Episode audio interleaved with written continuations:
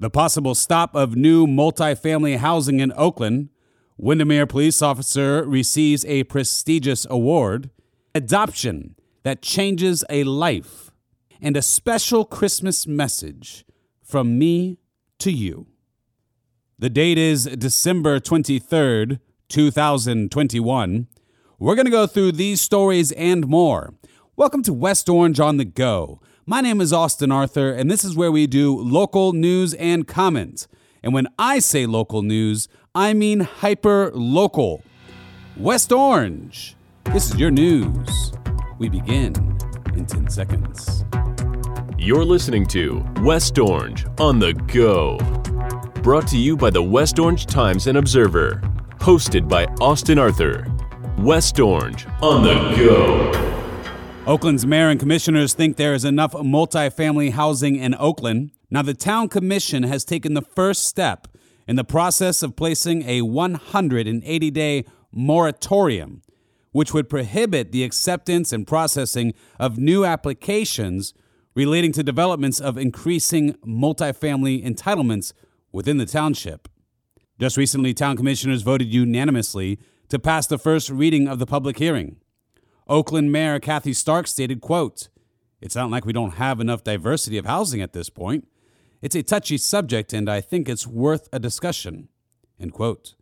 Now, the second reading will take place at the January 25th Oakland Commission meeting.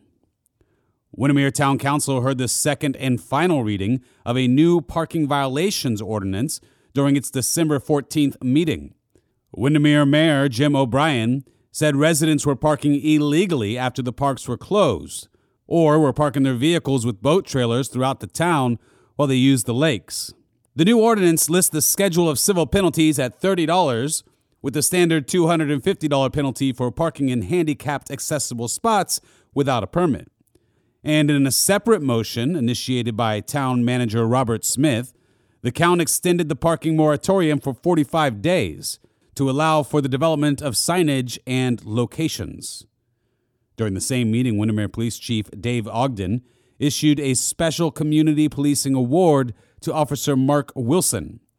Wilson has been part of several different programs, including the CARE program, where officers check on residents that may require additional care at least once a week.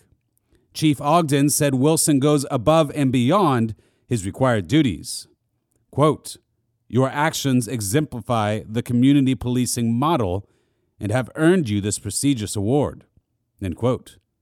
And so we congratulate Officer Wilson. I personally always look for a chance to thank our officers throughout West Orange. They do incredible work serving the people. So here we do news and comment, and I thank you for listening. But it's not enough. You should also go online to subscribe to your hyper local news at orangeobserver.com. And, and get the paper too. The paper, you put it in your hands, it's around the, the big red bins around town. And you don't want to miss this week's edition. For example, in this week's paper, there's a great Christmas section called The Reason for the Season. And here we have students from the Foundation Academy and First Academy who submitted their thoughts on what the reason for the season is. Elementary and high school students submitted. And I really want you to take a look. I encourage you to do that because, well, let me tell you, in a weary world, these stories, these children, give me hope. Some incredible young people here in West Orange. So please take a look at that paper this week. You will also see a section where we have some of the best West Orange Christmas lights on display. So you have all these wonderful Christmas displays around town. And you might be wondering where the best ones are. Well, we selected a few of them and we put the addresses in there so you could give a, a drive by viewing with your family. And on that note, I will be taking off next week to be with my family. I'm going to stay all week home with them, not go anywhere really, and just be with my family. So this will be the final podcast of the year, but the paper, as always, will be available still. So this coming week, you still get the paper. It's going to be the year in photos. So a fun edition that you'll want to check out. Okay. So stick with me as I deliver my special Christmas message to you at the end of the podcast. But now, the next story. At 16 years old, Yasmin was about to give up. 10 years in the foster care system, multiple homes, little morsels of happiness every now and then. But this Christmas, things will be different for young Yasmin. For four years, Winter Garden residents Ben and Michelle Snyder have opened their home to vulnerable children as foster parents. In that time, they've helped more than 20 children.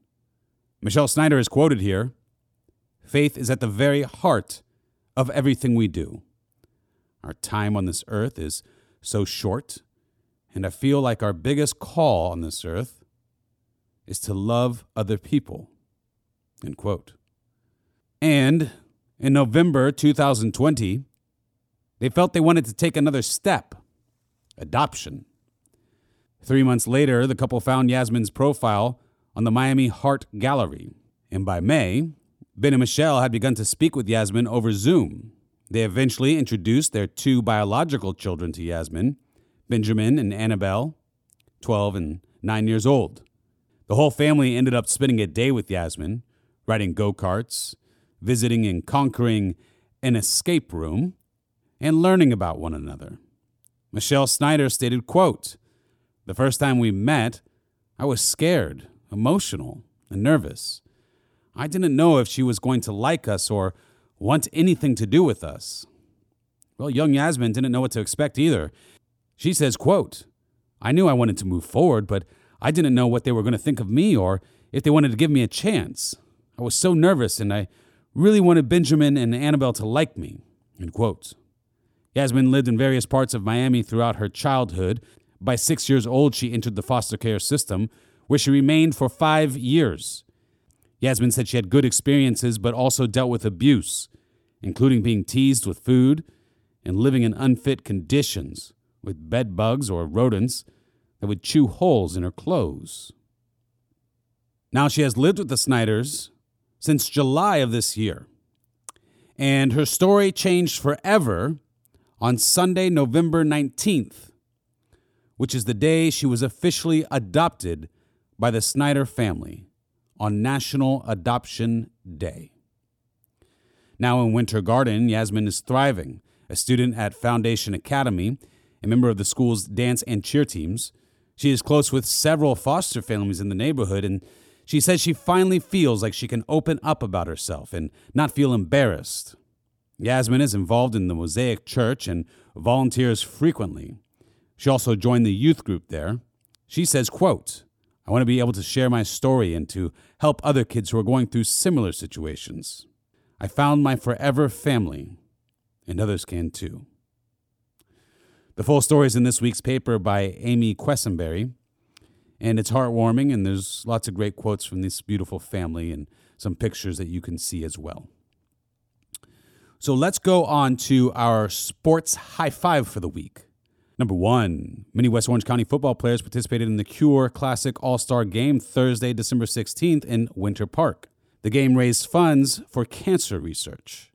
Number two, Windermere and West Orange basketball faced off on the first day of Orange County Public Schools winter break, with the Wolverines laying a smackdown on the Warriors 70 30. Windermere's record improved to 7 and 1. And on the girls' side, Central Florida Christian Academy made it nine consecutive wins to open the season by knocking off Windermere Prep and Freedom 56 35 and 54 26. Number three, Olympia had four athletes officially sign their letters of intent last week during an early signing period, compromising of signings to the University of Nebraska, Bucknell University, Flagler College, and Florida Gulf Coast University. Congratulations. Number four, Foundation Academy's girls soccer team gave Oak Ridge an 8 0 whooping December 16th. Foundation improves their record to 5 and 3 going into the winter break. Their next match will be against Wekiva on January 4th. Number 5, Ocoee football players Jordan Phillips and Charles Pierre Jr. both announced their commitments this past week with both of them set to play Division 1 football at the University of Tennessee in Knoxville and at South Dakota respectively. Congratulations to these young men, and that is our sports high five for the week. Let's go ahead and talk about our sponsor for this program. It is Foundation Academy. Now, you've heard them mentioned in this week's podcast many times. They were in some of these sports high five, and they were also in the adoption story. The Snyder family chose Foundation Academy for a reason. And that reason is because they have been trusted in our community since 1958. It's a faith based Christian school, and their slogan says it all Foundation Academy, where character matters. Over 2,000 years ago, a child was born. Now, this child was not any usual child. People from all around the world would soon learn his name. Indeed, at the time of his birth, some already were seeking him out. Now, this child's birth was very unpleasant, especially for his mother. You see, the government at the time was requiring heads of households to return to their home of origin. For the child's mother and her husband, this was a city very far from where they were living. Riding on a donkey while she was nine months pregnant, this child's mother gave birth in a very compromised situation. During a time when a child and a mother had a great risk of dying during labor, the scenario was bleak. But this child was not any usual child. Both mother and child survived. Now, there were some wise men that knew about the child's coming to existence. They saw it in the stars. So they traveled to the king of the area. Once the wise men told him of the coming of this baby, the king promised to help them find him and celebrate him. But he did not.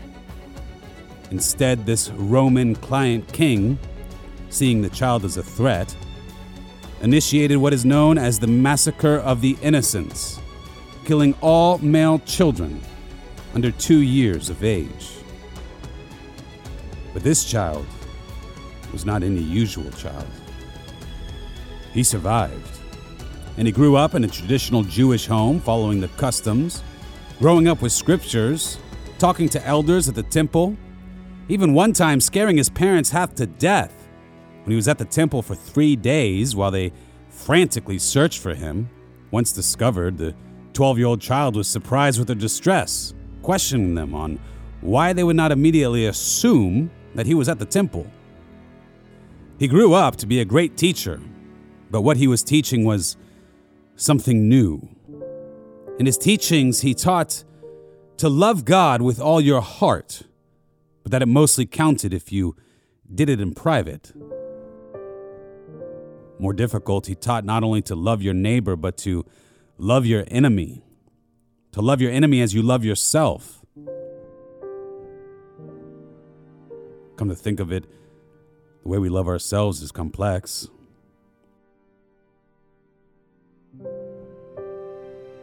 He taught that his father's house has a place for us. That if it was not so, he wouldn't be going to prepare it. He taught that those who are without sin should be the first to cast the stone of condemnation. And that since we are all with sin, we must pray to God for forgiveness, and that for it to be granted, we must first forgive others. In his teachings, he said that he will not know us if we are not good to one another, that any slight we make to each other, is a slight against him. His time teaching was brief. He was murdered on a cross, but more of that for another day. This child that was born over 2,000 years ago is the Christ child, Jesus, Emmanuel, which is to say, God with us. He walked among us to teach us. He died as a remission of our sins. After death, he rose because he is the Son of God. And He is the reason that we say, Merry Christmas.